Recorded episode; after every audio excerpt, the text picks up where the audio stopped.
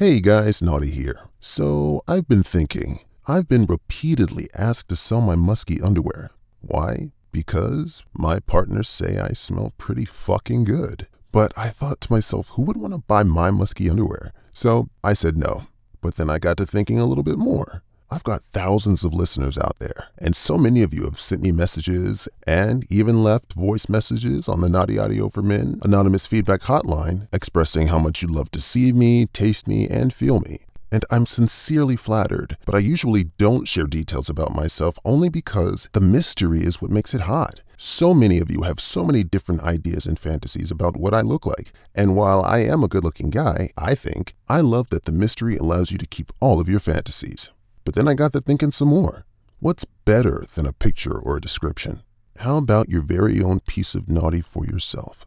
And I know it's not everyone's thing, but I do know many of you out there wouldn't mind having my musky draws. I was thinking about all the naughty things you can do with my underwear. You can sniff my musky scent while you're listening to an episode. Jack off with the underwear so you get the scent all over your cock. You can rub it on your balls, your butthole, your feet, and your pits. And then you could take a big sniff of both of our scents so it really feels like we're together. And hey, if you're feeling really kinky, you could always wear them for yourself.